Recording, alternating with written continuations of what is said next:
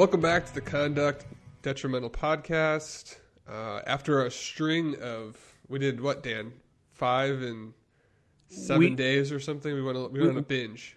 Uh, yeah, we were embedded in New Orleans, Louisiana, interviewing the triumvirate of Gabe Feldman, Ian Gunn, and uh, Warren Zola. So I think it's time to come to, time to go back to Georgia.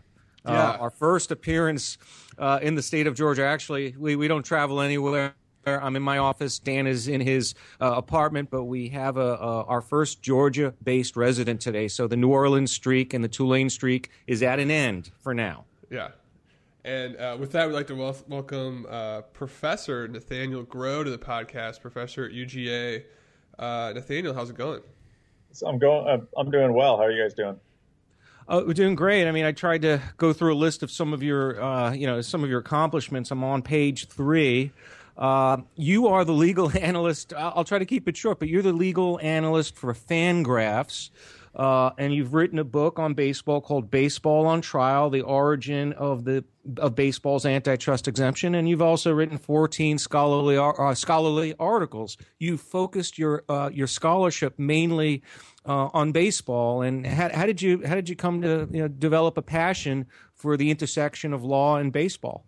Yeah. So, um, you know, I grew up a baseball fan. That was kind of the main sport I watched growing up and everything. And um, it was actually kind of the intersection of it. I'd always known I wanted to go to law school. And when I was an undergrad, I had to do a senior thesis. And so, right around then, it was right, just a year or two after the Curt Flood Act had been passed by Congress. And so that was still a little bit fresh of, you know, the antitrust exemption and repealing that partially. And I, it worked out that I could write my thesis on that. And I found that to be really exciting and cool and just kind of carried over after that. You know you're going to be a lawyer when you find antitrust exemptions exciting, right? I know exactly. At least a law prof- at least a law professor. You know, Yeah. I, I don't know about a practicing lawyer. I've yet to I've yet to encounter my first Sherman Act case in the commercial litigation department of Becker and Poliakoff. So it's kind of a higher uh, calling and um, probably something that most practitioners outside of a small coterie uh, deal with on a, on a day to day basis. Most try to avoid it if at all possible. Uh, well, Nathaniel's been kind of the man of the week. I think he's uh, wrote an article, what this week or a week ago, maybe for Fangraphs that is an early candidate for Sports Law Story of the Year in 2017. It really blew up. He's been all over the place. I've seen him quoted on, on you know Deadspin, ESPN, uh, really all over the place. He was on uh, the Ringer MLB podcast yesterday, sort of a, a little small podcast compared to ours, of course. Um, but the article touched on a relatively unknown law in California that could impact the free agency of several California baseball players, and it, focused on Los Angeles, or yeah, Angels outfielder Mike Trout. Um, Nathaniel, you want to just give us a background of what the law is and, and how it could apply? Yeah, sure. So the laws, California labor law or labor code section 2855, which is the basically what's known more colloquially is the seven year limit to personal services contracts. And so dating back to the 1870s, sometime back there, California's had this public policy and this law that says we don't want employment contracts to last more than seven years. We want all employees to have an opportunity to test the market at least once every seven years. And it's never really come up definitively, and at least in a litigation context in the sports context, but it's come up a lot in. Um, there's a big driver in the film industry, like back in the 40s. There was a studio system where like the studios just controlled, you know, Gregory Peck for his entire career, pretty much, and the actors eventually used that law to kind of strike that down and give us the system we're more familiar with today. And so I've taught it a little bit back in um, in an entertainment law context, and but nobody really looked at it too much in the sports context. So I thought it was an interesting wrinkle of how does that law that you know would seem to guarantee everybody free agency every seven years, how does that intersect with CBAs where we're become accustomed to and the limits and the team control, you know, the control that CBAs give teams over their players. Yeah, I mean, I, I, looked into the history of Section 2855 of the California Labor Code, and I was amazed that it was it's been utilized successfully by very well-known uh, athletes and entertainers. In fact, it's known as the De Havilland Law, named after Olivia De Havilland, who used it to break free of her, you know, restrictions in the movie studio contract back in the 1940s. You know, she's still alive. She's 100 years old. She's Is still alive. Really? I swear. I, I look. According to Wikipedia, Olivia Havilland still walks this earth. So Just send her your article. She'd probably like that. yeah, it was being used by uh, Oscar De La Hoya. Uh, Johnny Carson used it as leverage to negotiate a better deal with NBC. Why hasn't it been used by professional athletes? Yeah, so I think that's a really good question, and I still don't have a firm grasp on it. I, I, mentioned in the piece that I did come across a reference. I don't know how accurate it is that Sandy Koufax and Don Drysdale had threatened to use it back in the '60s when they were holding out free free agency, trying to get more money out of the Dodgers. But you know, I think part of it, especially in, at least in the baseball context, is it's kind of hard to think of who the right test case is, right? So it has to be somebody who's been with a California team for seven years. That eliminates a lot of players right there. And then there's enough litigation risk and uncertainty that you're probably looking at a couple years and lots of money, you know, to go down that path. So it has to be somebody who's the payoff's going to be worth it. They've got enough time left on their contract and they're willing to take on that, you know, potential unpopularity. And I think so I think the best answer I've been able to come up with is that just the right person in the right situation probably hasn't, you know, come up, hasn't come up yet. Isn't isn't I'm, I'm sorry, Dan, but isn't Mike Trout the ideal situation? You're talking about uh, a variance of between what he earns currently, which is you know in the neighborhood of you know mid twenties to high twenties, to potentially uh, he'll be he'll be baseball's first half a billion dollar athlete. So uh, the amount in play for him potentially uh, is is in the hundreds of millions. Wouldn't he or the Players Association be willing to fund such a lawsuit? I mean, he could play during the pendency of the case. Uh, the fact that there's three years, four years of litigation doesn't affect his ability to step up to the plate and just be Mike Trout every day while the case goes on. Yeah, I think you know, I if if I were him, I would definitely consider it. Um, from what I understand about him, um, he's kind of a he, he's not a rock he's not the rock the boat type personality as much mm-hmm. i don't think. Because i could kind of you know i mean part of it i think it, it was it, like his extent so he signed a contract extension back in 2014 that was a pretty controversial contract extension because his agent you know thought it was a good deal but he left a lot of money on the table. He gave away at least two years of free agency where he could have hit the market a lot earlier and made a ton of money so he seems to be the type of guy who kind of values the relationship he has with the team, who values the stability that they gave him with the 150 million dollar extension, which none of us can really sneeze at, right? So I think I, I, agree with you kind of on the merits of it. Whether he personnel, I think him with him, it's the personality issue that he doesn't seem like the type who wants to take that type of stance uh, legally. But I guess we'll find out if he changes his mind. How does the fact that it was a contract extension play into the seven years? I mean, is it even definitive that he would be eligible under this law, or would it just get kicked back right away because they're saying, well, this is a four-year contract, not a seven-year, seven-plus year? Yeah. So the De La Hoya case that the, that Dan Wallach mentioned was um, a case where he had, I believe, if I remember right, it was a management contract that had extended. Well, his time with the management agency had extended for more than seven years, and part of that was consumed by an extension that he'd signed that had not yet expired. And there, the court said it doesn't matter that you voluntarily sign this extension. You get this free agency. Basically, you get the chance to be free every seven years. So, if a court in a Mike Trout case agreed with that interpretation, then it doesn't matter that he signed that extension. He's been there for seven plus years. He has the right to opt out there is, I didn't mention it in the piece. I know that there was at least one California case back in the 80s, if I remember the date right, that did rule the other way on that extension issue. So it, it, that would be one of the big questions is how would a court come down on doing that extension? Does that reset the seven year clock, so to speak, or does it not affect the, uh, the time period? And then just like procedurally, how would it look? I mean, would Mike Trout just come out and announce that he's no longer under contract and he's accepting free agent offers, and then the Angels would have to come in and sue him to enforce his existing contract. I, I mean, I'm just trying to piece through my head how a lawsuit would play out.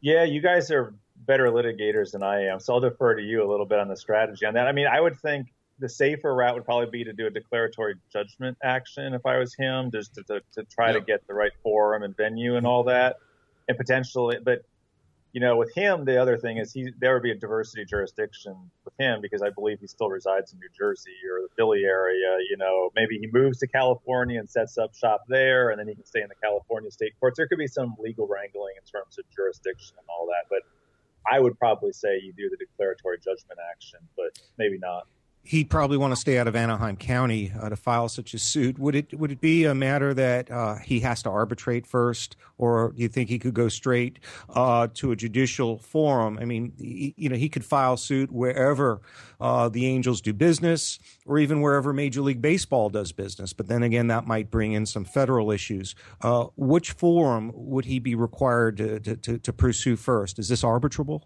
That's a really good question. I don't. I should have looked up the CBA again to refresh my le- recollection. I know that typically contract disputes in terms of the language of the contract and like mm-hmm. how that interacts with the CBA would be arbitrate would be mandatory arbitration. But this is almost kind of like that weird pseudo like yeah. it's not really covered by the CBA. So I don't know. I think that you probably would have an argument both ways on does it have to go to arbitration or not? Yeah, that would probably be a contested issue, I would imagine, and I bet they would maybe a fight over that, a race to the court. You know, MLB moving to compel arbitration. We've seen it all before in these lawsuits, right? Exactly, and I, I mean, I guess you'd even have to. I mean, I haven't thought it through to that level, but you'd even have to think: is arbitration better for him? Or not. In terms of shortening the timetable and the legal costs, you know, there might be some advantages if he's funding all this out of pocket, but I don't know if the arbitrary, I mean, if I'm him, I probably would rather be in California state court given how they've interpreted the law. But theoretically, there's a lot of strategic, you know, gaming that could go into that, I'd think. But you guys would, you guys would probably have better thoughts on how to proceed in that regard than I would. No, not necessarily. this is uh, we, we are in uncharted territory here, and we're just I don't know spitballing uh, what a hypothetical lawsuit could look like. Now, if I'm Major League Baseball, or if I'm the Angels, um, I'm arguing that uh, the CBA overrides California labor law, and that there's some kind of federal preemption um, here. How would would that kind of argument succeed, and what would the argument be? Yeah, I think that that would be the total. That that to me is the biggest question mark in all this. Is how that, as far as I can tell, it's definitely a question of first impression, right? Is how yeah. I don't even I couldn't find in terms of period a CB, you know, a unionized employee who's governed by a CBA using this law at all, let alone in the sports context. And um, you know, federal labor preemption isn't my area of expertise, but I know that, you know, in general, just because there's a CBA doesn't mean that all state law goes out the window, right? Like my union can't waive my rights to minimum wage and stuff. So there is some deference to the state law there. And then you also, the other kind of interesting wrinkle is that back in 2007, if I remember the year right, the California legislature thought about doing a, an amendment to Section 2855, this law, to specifically prohibit professional athletes from using it. And so, arguably, that suggests that the legislature does think that they're bound by it current, or does it that it does apply to them currently. And I guess I don't know if that overrides the preemption concern, but it definitely kind of would be, you know, in, in the discussion, I think as well. Yeah, I mean, uh, I mean that that would sort of be ind- indicative of of some kind of uh, legislative intent. But you know, perhaps the real reason that uh, you know, Mike Trout isn't bringing a lawsuit like this is he doesn't want to antagonize a fan base. And imagine if he brought a lawsuit like that, um, you, know, it, it, would it would really overshadow. Uh, I mean, his performance is is Ruthian. I don't know if anything could ever overshadow his performance. Uh, but by the same token, his deal looks so dramatically under market in light of the paydays that are being handed out today. That if Mike Trout went on to the free agent market, um, I don't think there'd be a ceiling. If they're talking about Bryce Harper as a fifty million dollar a year player, then then what is Mike Trout? You're talking you're talking about the Yankees who would basically write a blank check if they were ever in a position to, to acquire uh, Mike Trout for nothing. Yeah, I think that that would be it. Would just be fascinating to watch that bidding war with the Yankees the Phillies view him as kind of the hometown player too, and they've got a ton of money right now that they could probably spend. The Cubs, you know, he's exactly Theo Epstein's type of play. I mean, the every big market would be in on him. The big, I don't know where it would stop. And the, and the, top two expert witnesses would be Nathaniel Grow and Olivia de Havilland. Uh, you know, all you know, provided provided the suit is brought, you know, quickly enough. Nathaniel, would you? Uh, so one interesting aspect of this I thought was Deadspin called Scott Boras and they asked him what he thought about your article, basically, which which is pretty cool. Um, and he he said that well, you know, it's something that's out there, but he doesn't think it would happen. And his quotes were that Trout doesn't want to be a pariah. And then he also made the argument that this case could go on for a while and could go to the Supreme Court. I mean, what was when you read that? What was your reaction? So, I I respect Scott Boras a lot. I, for my money, he's the best agent in sports right now and maybe ever, you know. So I thought it was a. I was happy he didn't say I was a complete moron, right? So that was always good to to have that not you know not be totally ridiculed there. Um, B, I thought that if he's worried about the player becoming a pariah, I think that says something because he's definitely been one who's willing to push the rules and not really worried too much about PR. When not, not that he doesn't worry about it, but he's willing to push the envelope when it comes to you know asserting contractual rights the one thing I kind of disagree, I don't disagree with them, but the one thing I, I wasn't sure I bought in 100% was the, the number of years he thought it would take. It Agreed. seems like yeah. this is the type of case you could move through the system pretty quickly. It's, it's, there is no question of fact. It's all law. Yeah. And the timing would, def- I would think it would satisfy most, you know, standards for expedited hearing on appeal, especially. So I would think you could get it through in quicker than four years, like you thought. Yeah, I mean that's the argument that's used uh, time and again in in the uh, uh, you know for why states shouldn't challenge the federal law banning sports betting. Oh, it's going to take forever. No, no. From I've always I've always viewed those disputes, and I view the Trout dispute as uh, living or dying on the resolution of a motion for preliminary injunction. Right. So. Uh, the, the, I guess the, the, the time frame here, the sequencing is you file a complaint for declaratory relief, and uh, then the player would move for preliminary injunction and tee that up on a you know on a rather expedited basis. And if the court grants his request for for for PI and enjoins Major League Baseball from interfering with his efforts to pursue new employment, uh, he could sign with a new team within a matter of months. Of course, uh, you know you you, you kind of have to unscramble the egg if it, if it goes the other way following summary judgment or on appeal. But I don't see this as a multi-year effort necessarily. Right. For the audience that doesn't completely follow that, filing filing for the TRO is something that could happen in a matter of days, maybe weeks at the most. They could get that initial ruling. initial ruling then could be either appealed, which that's where the, the time comes in. I think, even though it would still be expedited, but I think a complete resolution is something that could easily be had under two years, um, assuming that appeals are sought to their fullest extent. I don't know. What do you? Yeah, I think that the example that I was thinking of, and it didn't involve a TRO or anything, but the the litigation a couple years ago between San Jose and Major League Baseball over the A's relocation. I mean, that was filed um, in June 2013, and the court, the Supreme Court, had finally re- rejected cert September 2015, and so that's a timetable within a California district court. And I think this would move at least as quick, if not quicker. Yeah. yeah. Um, funny story. We were talking, or at least uh, texting uh, before the interview about. Yeah, I was I was curious how you came across your discovery of the Section 2855 loophole because it, has been out there since the 1940s. It has a name, the De Havilland Law. It's been used by other professional athletes and entertainers. Why has it taken it so long uh, to emerge in the context of uh, team sports? Yeah, so I good question. I think, you know, I, I kind of speculated a little bit that if you don't have a California barred attorney as an agent, you know, maybe they're not as familiar with it. But even today, so many of the agents are, or so many of the players are, you know, represented by CAA or these other Goliath, you know, entertainment and sports agencies. I'm not a, again, I'm not entirely sure why it hasn't come up. I did see um, this doesn't really get to your to your question, but it's kind of an interesting aside. Is um, when I was researching it, I did find a reference to uh, forget the year, 1982, 1983 article. Magic Johnson signed this insane 25 year, one million dollar a year contract back in the early 80s with the Lakers. And somebody from the Lakers, whether it's Jerry Buss or the GM, at the press conference acknowledged that, well, of course, Magic could opt out after seven years under the California law, but this shows how strongly we, you know, our commitment is to him and all that stuff. So it's been there's I, my guess is the California front offices or their attorneys might be kind of aware of it and you never know maybe somebody has threatened to do it and then one of the easiest solutions for a California team would then just be okay we're going to trade you can, can, can, can the player can the player contract the right away in a new standard player contract by including a clause that acknowledges the existence of this right and then expressly waiving it?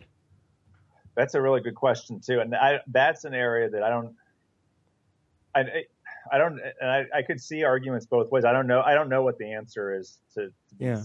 You know, but I mean, I, again, I can't sign away my right to minimum wage, right? So, what right. are the sign? What what rights can you give away under California state law? What can't you? I don't know where this right falls in within that framework. Yeah. I mean, disparity of bargaining, bargaining power. I, I, I think the courts would tend to um, look at the statute as being for the protection of of employees, and and would construe the clause maybe against the drafter because of the disparity of bargaining power. I mean, Mike Trout wasn't always Mike Trout. I mean, most of these contracts, minor league contracts and early career contracts, are signed when there's absolutely no bargaining power. Yeah. But yeah, then again, he's represented by a union, so that kind of shifts it back the other way a little bit, I think. But who knows? Yeah, I mean, I, I, see arguments both ways. I mean, to me, that the fact that he was drafted by the team and never even had a choice. I mean, like you said, he had no bargaining leverage, literally, period, because his rights were assigned before he'd ever entered the league. And to me, that's one of those other atmospheric factors that I think points in favor of the player a little bit. That the unionization representation, you know, is different. Is a counter argument, I guess. Well, Nathaniel is not only an expert on Mike Trout related things, he's also um, up to date and one of the top resources on a bunch of other uh, lawsuits and issues involving Major League Baseball. So I guess we want to turn to a few of those now and do a little bit more rapid fire, probably. But uh, you know, one of the ones that's interested me over the last few years has been this minor league. Uh, baseball minimum wage lawsuit. Do you want to uh, give the audience a little background on that lawsuit and where it's at? Yeah, so back in 2014, um, right? It was 2014. Yeah. Yes. The yes. Um, Garrett Broshuis, a former minor league player in the San Francisco Giants organization, who's now a um, class action plaintiff's attorney in, San, in, St. Louis. He filed this class action. Easy for me to say. how often does that? How often yeah. does that happen? A, a major league, a, a professional athlete becomes a class action attorney. I know exactly. um, and he files his class action suit in California District Court on behalf. Of, it looked like a lot of them were not, if not former teammates. Like he had played at Missouri, and so there's a lot of former Mizzou guys or guys he'd been connected with in the minors. And they sue Major League Baseball and his 30 teams, saying that the standard minor league salaries violate the Fair Labor Standards Act. That basically, when you total up all the bus trips you know, early practice, all the stuff that major, that minor league baseball players do, and you divide all those hours into the annual salary, which can be as low as $3,300, that you get something, you know, woefully short of $7.25. So there's no overtime. And so that it was kind of, again, kind of like the, the section 2855 is kind of one of those things that, yeah, it was probably always out there, but nobody had really thought or at least been willing to challenge that, you know, challenge those practices on that ground. So, you know, the suit's been progressing over the last few years. Um, sometime the dates are starting to run together for me. Whether it's 20, late 2014 or early 2015, the judge dismissed a number of the MLB teams, um, saying that there's no personal jurisdiction in California. And so now it's down to, I think, 18 or 19 MLB teams as named defendants. And then they've been going back and forth on class certification, whether this is something that can be you know, tried as a class action or whether the differences between the potential plaintiffs are too great to uh, justify class action treatment. Yeah, Nathaniel, is this case about paying athletes, or uh, paying minor league players the minimum wage, or is it minimum wage and also overtime? Are there both I, elements? Yeah, there's both elements. They've asserted both claims, and so that's I think from Major League Baseball's perspective, they're probably almost more worried about the overtime because you know, Rob Manfred's come out and said, how do you even know what's working and what's not in this situation? And, you know, he's pointed to some hypotheticals. What if I want to come in for early batting practice? Is that work that I'm entitled to overtime for? Or is that, you know, me just doing my thing in my spare time? And so I think that it definitely, to answer your question short, it's definitely a minimum wage and overtime case. And I think that the overtime issue lurks for MLB almost as much as the minimum wage does in terms of an area of concern.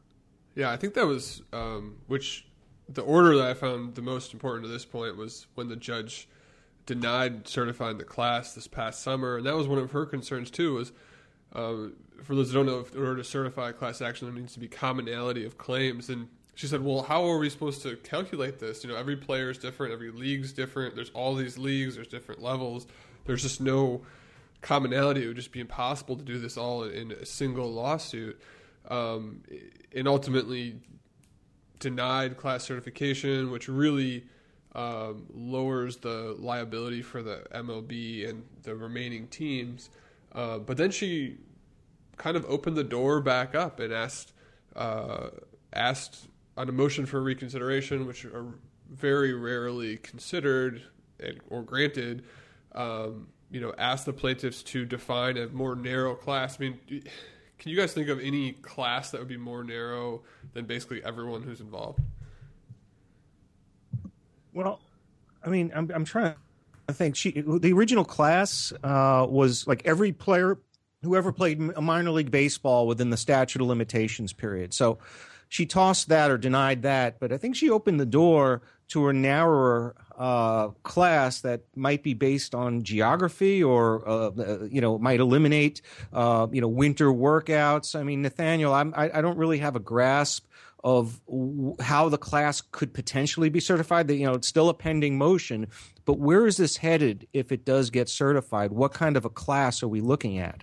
I think that if that the plaintiffs, if I'm remembering right, it's been a couple of months since I read their brief on it. I think what they said was that they limited the geographic scope. And so they, I think that like a big part of it was they limited it to players in the California League, which is a high single A minor league. And so I think that that was one way to try to get around, because she had expressed some concerns about, well, what if you're on a team that plays one series for one weekend in Vermont? Are you now all of a sudden, am I applying Vermont, you know, minimum wage laws and all that stuff? And I think they tried to cabin it by saying it's all going to be in California. And the one thing I do not remember how they dealt with it. Another concern that she had was that the players just are getting paid totally different sums of money, right? Like Yoan Moncada, the guy from the Red mm-hmm. Sox who just got traded to the White Sox, he'd signed for $31 million. He's making well over minimum wage if you add that bonus in and all that. And how do you deal with that? I forget if they tried to cabin some of those high bonus guys out of it or not. That's the one thing I'm struggling to remember um, is how they dealt with the, the bonus issue. But I think that, you know, th- their argument is kind of that that's not a class issue, that's a damages issue. And that all these guys are, the, they're, they're, the plaintiffs are trying to frame it as the question in this case is are, M, are minor league players, um, do they deserve, are they qualified for, do they, should they receive minimum wage? Are they eligible for overtime? And then once you get to the damages stage, then you should be worried about who gets the money, how much. I don't know if I find that argument totally persuasive or not, but they're trying to say that, that all these differences come later in the process, only after MLB has been found to be in violation of that FLSA. Yeah, I mean, I mean, the, I, I, want to get back to the uh, threshold issue in the case. I mean, this is not a, a, slam dunk case by any means for the plaintiffs. Historically, baseball, minor league baseball, major league baseball have clung to the party line that they are exempt from the requirements of the Fair Labor Standards Act because of a of an exemption uh, that I guess I call the Joe Pesci exemption. You know, Goodfellas. You know, do I amuse you? The seasonal amusement or recreational establishment exemption. That sounds kind of antiquated given what we know today about Major League Baseball's year-round business, and the same with minor league baseball. Can you can you um, enlighten us a little bit about what that exemption is and how that uh, impacts uh, minor league and major league baseball as defendants? Yeah, so the seasonal exemption it says that if you're a recreational, a, a seasonal amusement or recreational establishment, that you're not bound by the FLSA, either the minimum wage or the overtime provisions, because sometimes some of the exceptions are just for overtime, but you still get minimum wage. This one's kind of across the board. You're just not covered. If you work for one of those establishments and then it defines seasonal as either seven months of operation or less, or then there's this weird receipts thing where if half of your year's income doubles or triples the other six months and you're considered seasonal. Um, the big applicant question in this case is how does that apply to a professional sports team, right? And so, like you like you mentioned, on the one hand, these teams have seasons that may be less than seven months, especially at the minor league level. But on the other hand, they really are at some level a year-round business. How should that be viewed? Kind of what frame of reference do you use to view the operations and the seasonality of the business? And there's been some precedent from both sides of that. Some courts have said, no, you're a seasonal business no, you're not covered. You're, this is a seasonal business. You're not bound by the FLSA. And other courts have said, well, we actually think you're a year round business. You employ a lot of people 12 months a year. So we are going to hold you bound by minimum wage and overtime rules. Got it. So assuming, I mean, it's a, probably a big jump to say assuming, but assuming this lawsuit is eventually successful, I mean, what is the impact on the business of baseball? It, that's like one of the big things that's being debated right now. Is on the one hand, some people say, "Oh, it won't really matter that much. MLB is like a ten billion dollar a year industry. There's plenty of money." Uh, you know, MLB has said that they think that it could have a bigger financial impact, and you know, Rob Manfred's kind of the commissioners kind of threatened that if we lose this case, you'll probably see a decrease in the number of minor league teams. People, you know, go back and forth on how legitimate that that debate is. I think from MLB's perspective, you know, it, to me, in some ways, it almost, I, it's not my money, so it's easy for me to say give them more money. They deserve more money. But in some ways, there's some benefits to Major League Baseball, I think, right? If, especially if you've got guys who are trying to decide, do I go to college for football or do I go straight into minor league baseball? If you were paying them a lot more money, especially given the quote unquote, mm-hmm. you know, amateurism and NCAA sports right now, you might have some type of leverage there to start getting some of these athletes back into professional baseball. So to me, it's kind of an interesting, you know, how much do you want to prioritize the bottom line versus the benefit and growth of the game overall? It's not good to have guys who are trying to be professional athletes trying to make it on three thousand dollars a year. You're just not. That's not a way any professional athlete's really going to be, you know, achieving peak performance. Yeah, it's funny you say that. There's basically this exact same debate going on with the NBA right now. In the new NBA collective bargaining agreement, the NBA upped the salaries for their developmental league, their sort of upcoming minor league, and the same arguments are being made. Well, uh, you know, high school players can go straight to that league um, instead of going to the NCAA, where they obviously can't get paid other than the scholarship. Um, and so this lawsuit, I mean, in theory, could have a similar impact. Um, you know, I live right now, at least in Augusta, Georgia. I live down the street from the Augusta Green Jackets um, single A team, and I, we go frequently. It's close, and I mean, if there's 50 fans in there a night, it's a big night. So I just, you know, teams like that, I could just really see being impacted because if they're not getting floated somehow, I just don't know where the money's coming from.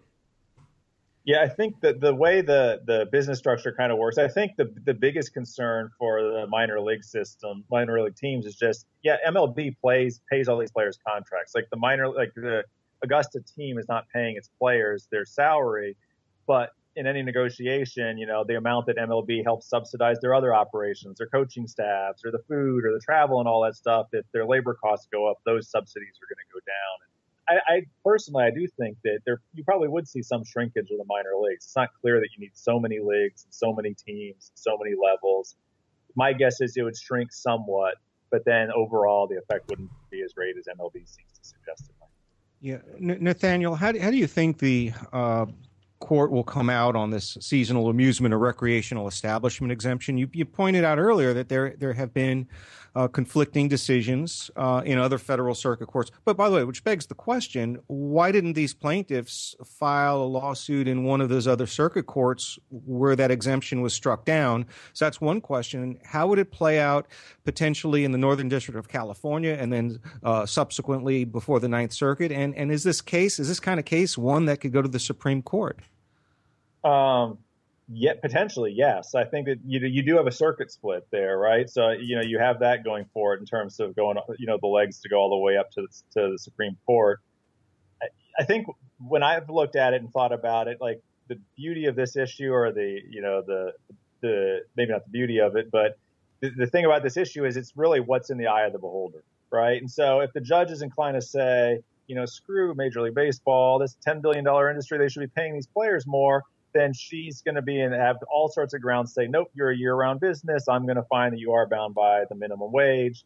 If she's more inclined to say, eh, you know, I kind of support Major League Baseball's view here, it's going to be easy for her to put, to create a ruling that, you know, is justifiable on why it is a seasonal business. And so my guess, I don't know the judge's, you know, ideology and history that well enough to guess, but my guess is, at least at the Ninth Circuit, yeah.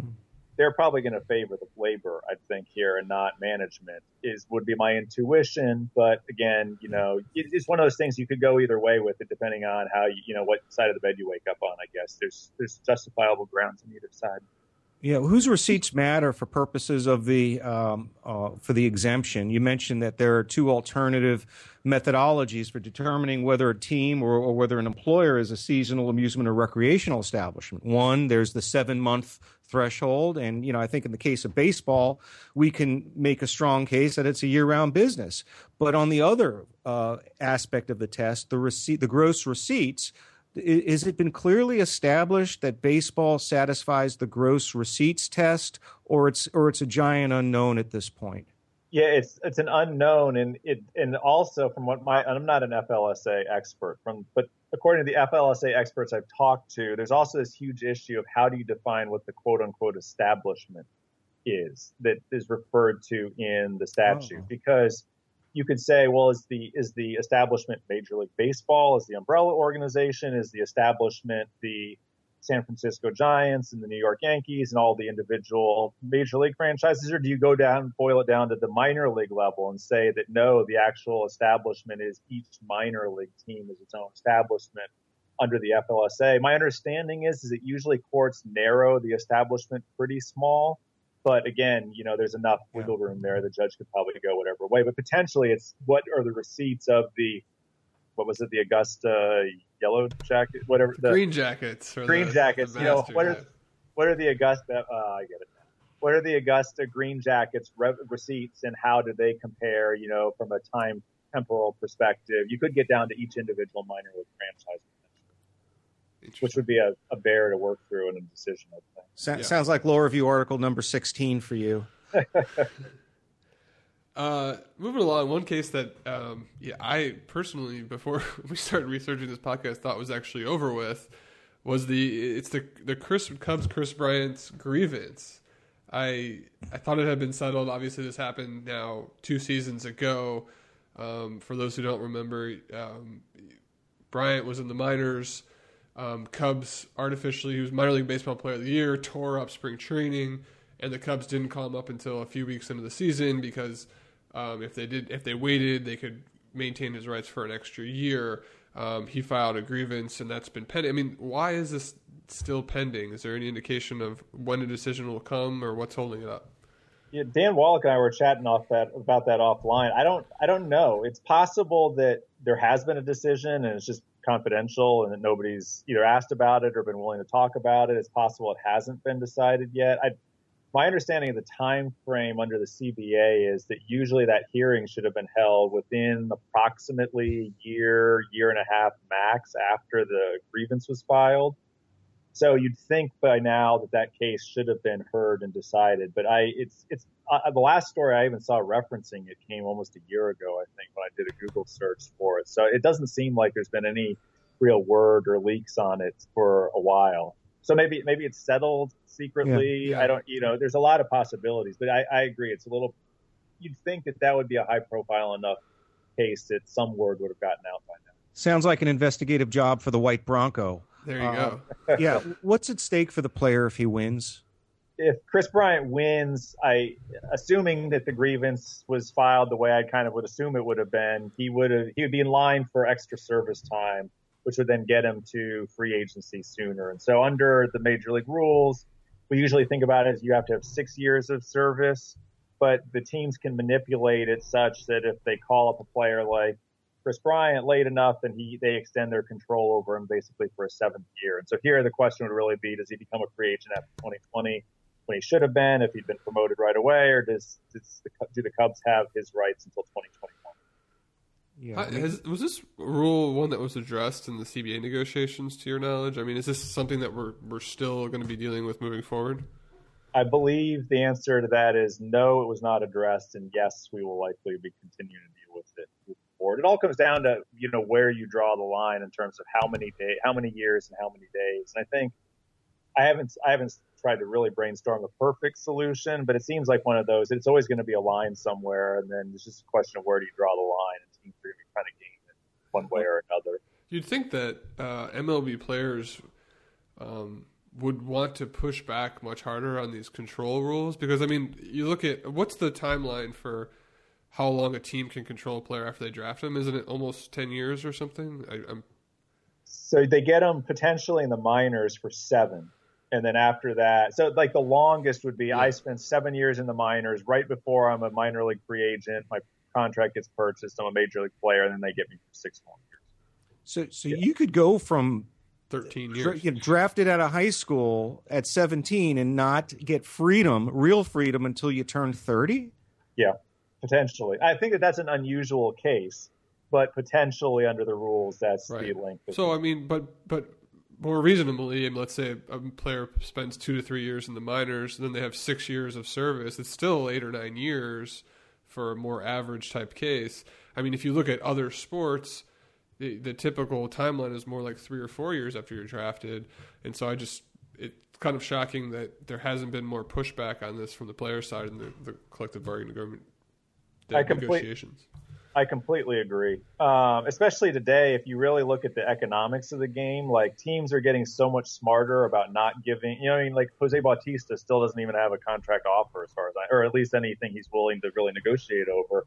So much of the money is moving towards younger players, and teams are just you know, using the leverage they have to sign these early extensions like Mike Trout did and tie up these players through the real valuable years of their career for below market rates. And it's a problem that the union's going to have to address sooner or later, one way or another. Yeah, it's really devaluing the free agency system in general. I mean, you look at what the White Sox did a few years ago and they tied up Adam Eaton, Chris Sale, Quintana, and now they're getting King's ransoms back in return partially because they're good players, but partially because they're yeah. such fantastic contracts that um, you know if, if Chris Sale's in the free agency market, he would make what five times what he's making in his contract now. So um, it's a really interesting dynamic. Uh, and I wonder how the lack of a salary cap also plays into that because teams will artificially pay free agents more, making those controlled players even more valuable.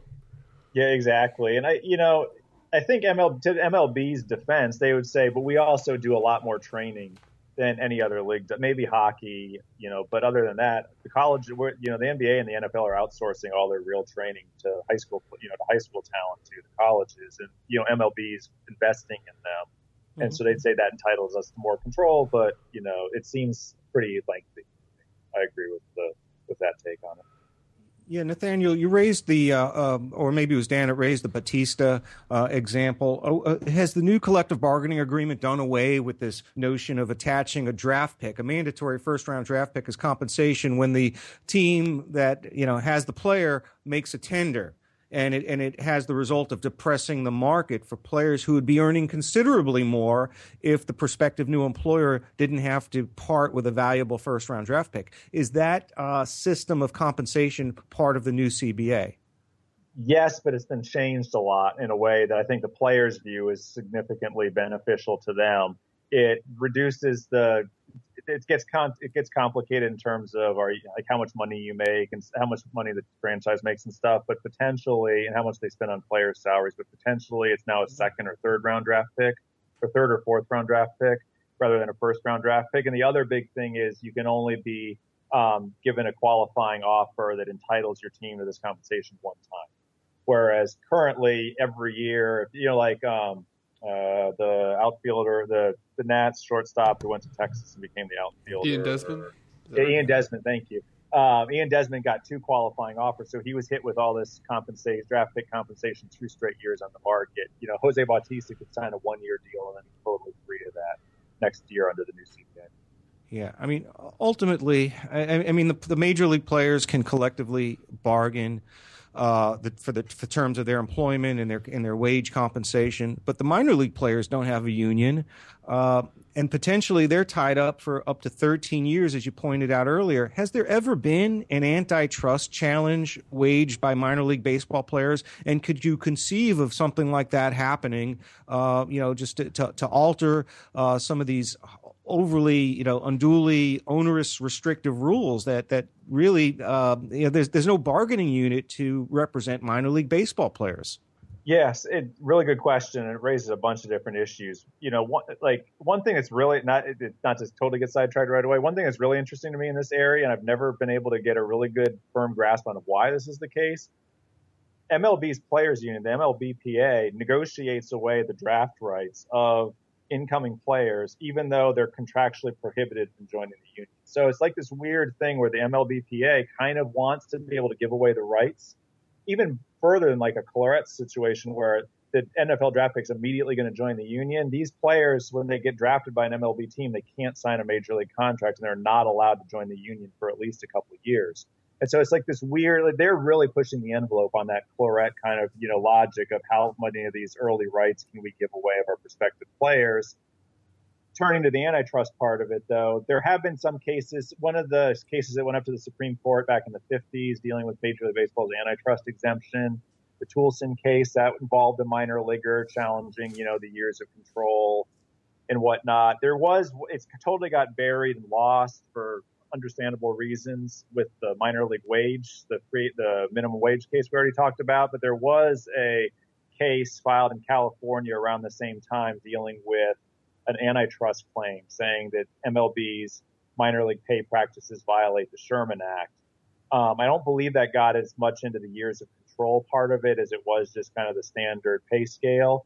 That case was dismissed pretty quickly by the district court, given baseball's antitrust exemption, and is now pending a Ninth Circuit appeal. And it's surprisingly, the Ninth Circuit indicated they are interested in holding an oral argument Oh, but I kind of would have guessed they would have just dismissed it on the briefs. But so maybe there is some hope for minor league players on that front coming down the road here in 2017. Yeah, so we've we've touched on uh, the new CBA and a few and a few of these issues, but uh, I know you followed that negotiation closely. I mean, what to you like what is the most important change moving into this new CBA era? Um, Well, that's a good question. I was going to say the most, my biggest takeaway was how little changed. So to kind of you know, do the reverse, yeah. like in terms of the finances, it, it, really seemed like kind of a status quo type. Why do you think that was? Just because the business was good and we're just going to push on?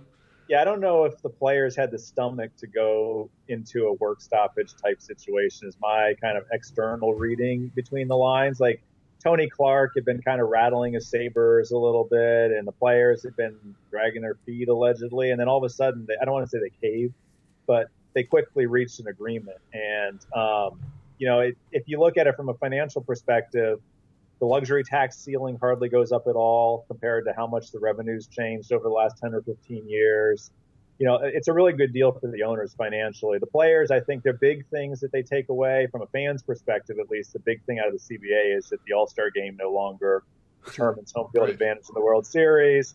Um, that that's just, a win for the players. Well, for the fans potentially, okay. that'll be a takeaway for the fans. Okay. Uh, I think the players surprisingly actually cared about that. Like, to me, the players misplaced priorities a little bit. They were much more focused on home field advantage in the World Series and I don't do 162 games in 183 days, so it's easy for me to say it doesn't matter. But little lifestyle things they kind of emphasize, you know, having team chefs in every clubhouse, that sort of stuff, over the big picture finances of where the game's headed over the next five years.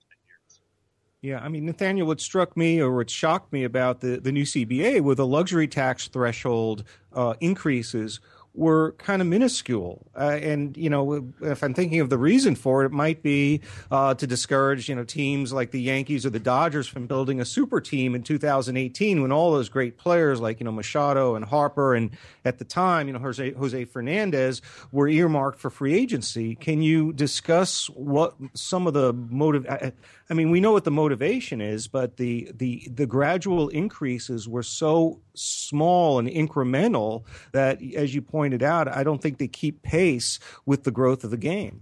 Yeah, it's. I would love to know what Tony Clark is thinking in terms of if he thinks this is a good deal, or if it was one of those where this is he realizes it's not a good deal, but this was the best he felt he could get. You know, because his public persona is going to be, oh, this is a good deal for the players. Yeah. I, I, looked at it a little bit. And if you go back to the original luxury tax back in 2002, it was set at something like 60 or 70 percent of like the average team's revenue, and now it's much lower than that. And it's it, it's getting to the point where the Yankees are not spending because they're worried about the luxury tax. And I don't think that that was ever what Donald Fehr intended back in 2002. But then you have him step down and Michael Weiner take over, and then after his untimely passing, Tony Clark, and those new leaders just seem to be much more about let's maintain labor peace and let's not rock the boat rather than really saying, hey, we've kind of getting screwed here a little bit and we need to, you know, go to the mat to fight this. Yeah. Well, it's interesting. I feel like what really creates labor war is when this peace kind of continues, but you don't address the issues as you're going, and then it finally bubbles to a head at some point.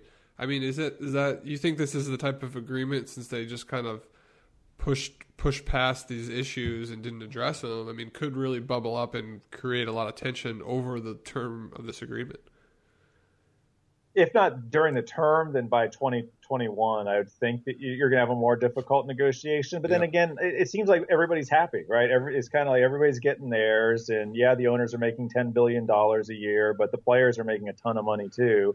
And so, you know, again, it's easy for me as an outsider to say, oh, you guys should be fighting harder right, and right. You know, give up all this stuff when they're making $500,000 minimum salary and, you know, everything's pretty rosy. So, it's all a matter of perspective. And if the players keep just saying, "Hey, we're getting our we're getting enough of ours now," why take a chance? Why risk it? Then maybe you just keep seeing this go on forever. But at some point, you think the play enough players are going to say, "Wait a second, this doesn't seem to be making sense. Why are the owners making so much more money than us?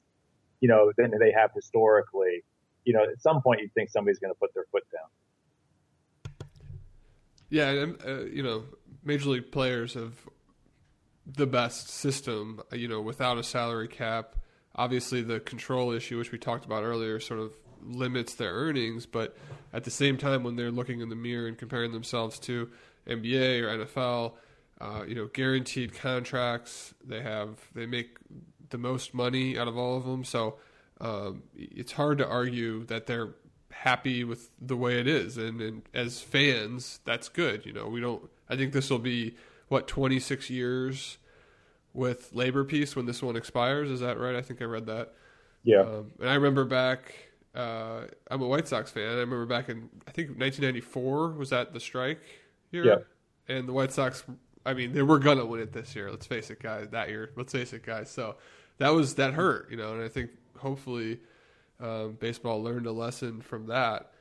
Um, so, I mean, I think that I think that you know, there's like kind of these two. Like, it's really popular to say that the MLBPA is the strongest union in sports, if not overall. And, like for all the reasons you just listed, there's totally truth to that. But I think that sometimes the players might be losing sight of the fact that that even if that's true, like you don't have a Billy Hunter type situation, in the MLBPA, and they're not getting worked over like the NFL players it doesn't mean they're not getting worked over a little bit. And I think that, you know, how, you know, when they're going to kind of come to their senses on the finances, how they're getting taken to the cleaners a little bit over these last few deals. That's kind of the more, you know, for me, that's the long term interesting thing is do they just keep going along with it or not?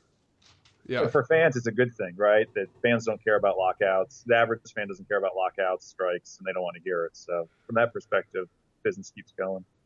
Yeah, uh, Nathaniel. Before you know, I guess we're getting close to the you know uh, near the end of the show, and I, I, I, wanted to touch real briefly with you because you wrote the book on baseball's antitrust exemption. I mean, baseball on trial: the origin of baseball's antitrust exemption. It's been 95 years since the federal baseball versus National League case was decided, in which the Supreme Court said baseball, the business of baseball, is not interstate commerce will this decision and the subsequent precedent, the you know the, the flood case and the and the and the the Tooley or Toomey case, is this going to be perpetual, or we will will there ever be a time or or a controversy that will tee up baseball's antitrust exemption for consideration by the Supreme Court again? Yeah, and that's again a really good question. You know, I potentially yes. I think it has to be the right case, though. I think if it's a case that MLB doesn't care enough about to risk it, then they're going to settle. And they've done that yeah. several times. And that's part of the reason you haven't seen it go all the way up yet, I think, to the Supreme Court is it has to be, to me, the, the big kind of benefits for baseball from the antitrust exemption. One, it covers all this minor league stuff we've been talking about, and it shields all the pay practices and the years of control and all this stuff that have never been union negotiated if you see a case go up that challenges that, I don't think MLB is going to settle that case. I think they'll that's the that's the sword they'll fall on, right? If the uh, exemption is going to go down, they're going to take it to the mat over that. The other possibility being the relocation, and you saw them take that San Jose case all the way up to the Supreme Court, and they won there. Those are the two types of issues I think MLB really gets the most benefit from. So I think if you're going to predict the case that overturns baseball's antitrust exemption, it's going to involve minor league system or the relocation restrictions. Because the other stuff, I don't think MLB is going to say the other practices are worth, you know, threatening those that exemption over. We'd settle that case before we take it all the way up to the Supreme Court. Okay, is baseball purely state activity or is it interstate commerce? Isn't this today, a slam dunk? Today it's a slam dunk. Yeah, today is definitely interstate commerce. In in the book, I argued that the 1922 decision made sense. Not everybody agrees with that, but that at the time it was a much more defensible logic. Today, that logic does not really stand. So it all comes down to stare decisis, and is the Supreme Court going to overturn, you know, 95 years of precedent or not? You know, to me, I understand the Supreme Court's concern a little bit. I'm not saying it's a good argument, but if you overturn it, then it's immediate retroactive treble damages on something that you thought was exempt from the law for 50, for 95 years. I understand that concern. And I think some of it, I think, comes up with how those cases came up before. Like the Flood case, if they rule for Curt Flood, every other former player is suing immediately the next day, right? And theoretically, that could bankrupt Major League Baseball. Is that the step you want to take if you're the Supreme Court? One of these other cases, though, that might not have those same retroactive concerns to the same extent, like a relocation case, I could see being a better vehicle for getting that overturned. So I understand you're working on uh, another law review article with uh, an interesting co-author, which is your wife. How do you uh, how do you like working with your wife? She she did a good job. So it, it went pretty smoothly. It's a trade secret piece, and she had been interested in kind of better understanding and looking into non-compete clauses and the law there and non-disclosures and kind of the employment law part of it, which I thought was a valuable piece to this article. And so she said she was willing to, to knock that out, and I was happy to hand it off. And I think it's um, objectively think it's the best piece of the article, but you, know, so you had to say I'll that. say that. Yeah. Nathaniel, is she is she a law professor, a, a college, a business school professor, a lawyer? Uh, what's her um, you know uh, role in the in the profession? Yeah, so she has a JD and she practiced. She was a government attorney in DC for a few years, and then she's been teaching with me at UGA for the last six or seven years on kind of a part time basis. So now she's part time teacher, part time stay at home mother. Nice. And so, but it's a, uh, it does pertain to the sports industry, correct? Can you do us just a little background on what the what the total article is about? Yeah. So the the the concept or the, the, the thought process was after the the St. Louis Cardinals Houston Astros hacking thing a couple of years ago, I got really interested in well, what are teams doing to protect these proprietary trade secrets. And, you know, analytics is so important today and all these statistical things. How are teams shielding that stuff legally? And I got the idea of sending out a survey. And I contact, or we jointly contacted um, the GCs, the general counsels of all the professional sports teams in the four major leagues that we could find email addresses for and send them a survey just saying, hey, what are you guys protecting? You know, just in general, statistical analysis, training regimens, dietary stuff, you know, that sort of, you know, general categories. What are you protecting? How are you protecting it? And wasn't sure if I'd hear back from anybody. Thought I'd get some emails. You know, you're a complete idiot. Why are you sending us this? We're never going to tell you this. I only got one of those. Um, but then, you know, enough teams. Who was like, it? I'll say it's an NBA team. Okay. The West, the West Coast NBA team. I'll leave it at that. Okay. Um, but you know, and we got. Is, is it our next week's guest, Jason Hillman? West no, Coast, I so I that no. must oh, okay. not be it. Yeah.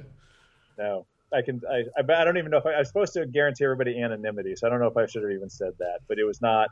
Uh, it was. I won't. I won't go any further. Okay, fair enough. But uh, but um, but uh, we got about 19 responses, which, as I noted in the article, it's not enough to be totally statistically robust, and you know you don't draw any conclusions that because of this, 30% of all teams are doing this, but it was enough to kind of shed some light on how teams are you know handling this emerging area from a legal perspective.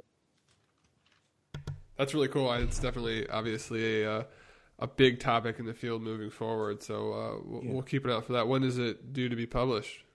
It's going to come out sometime in the fall in the Washington Lee Law Review. Um, but I should have an article, a draft up online probably in the next month or so. Oh, nice. Okay. Yeah. Nathaniel, other than the uh, uh, baseball minor league, uh, you know, wage case, uh, do you see any big baseball legal uh, issues emerging in 2017, other than the you know trade secrets and and the uh, case law uh, that we just discussed? Is there anything on the horizon that we should be looking out for?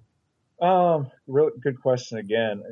I think there's always a good possibility of some sort of PED type case. You know, you never know when the next Biogenesis is going to erupt and how that's going to play out there's always going to be little stuff in terms of grievances when some player, you know, gets or domestic violence too, you know, those types of issues.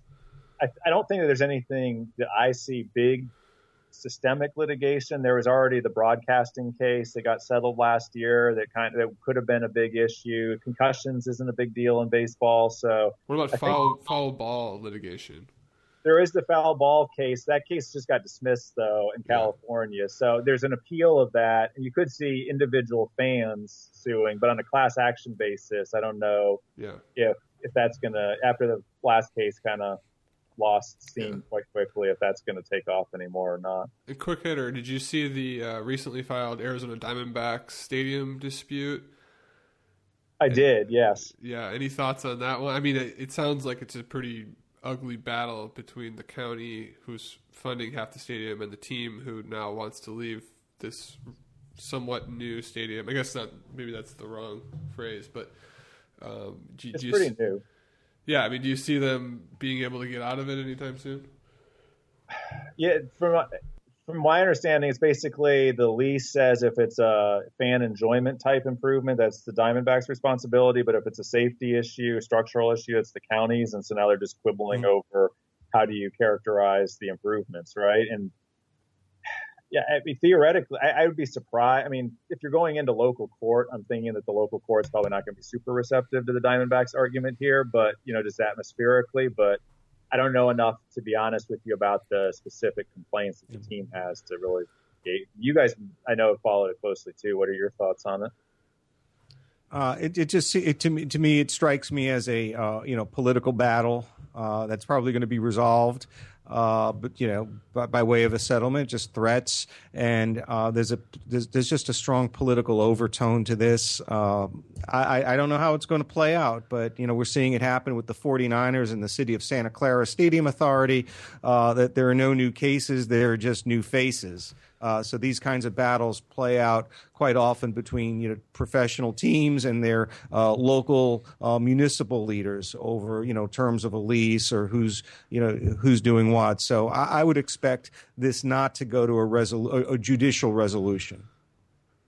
Yeah, I'm pretty much on board with that. I mean, it, I found interesting the comments back and forth. You can tell, uh, you know, there's no love lost between the parties, and you know, in situations like that, you just hope that it doesn't yeah. really hurt the fans there uh, more than anything because they're you know paying for the stadium at least partially through their tax money, and it's kind of I, I mean which that's a whole separate issue, but it's uh, unfortunate that the Arizona Diamondbacks feel they need a new stadium after um, you know yeah.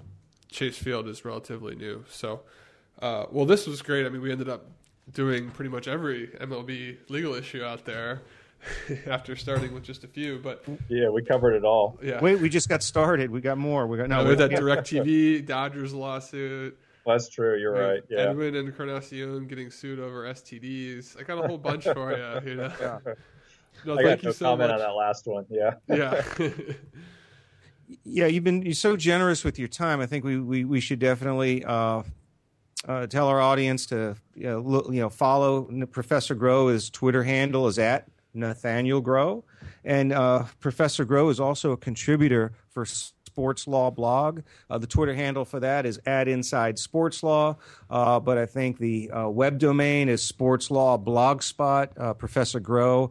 Uh, as well as last week's guest, Gabe Feldman, and the week before, Warren Zola, uh, contribute from time to time quick hit blog posts on sports legal issues and you know check out his uh, his his article uh, that he co-authored with his wife and uh, buy his book yeah. baseball on trial the origin uh, of of baseball's antitrust exemption. I promise you i'm going to read that because the the first time i ever dove into baseball's antitrust exemption was today in preparing for this broadcast and i found it utterly fascinating. So i'm going to buy your book and uh, we'll try to learn a little bit more about it well, I hope you enjoy it, and if if not, if you're ever struggling to fall asleep, that's the other alternative, right? Is you know, it's either going to be interesting or a cure for insomnia, one or the other. You'll get your money's worth out of it one either way.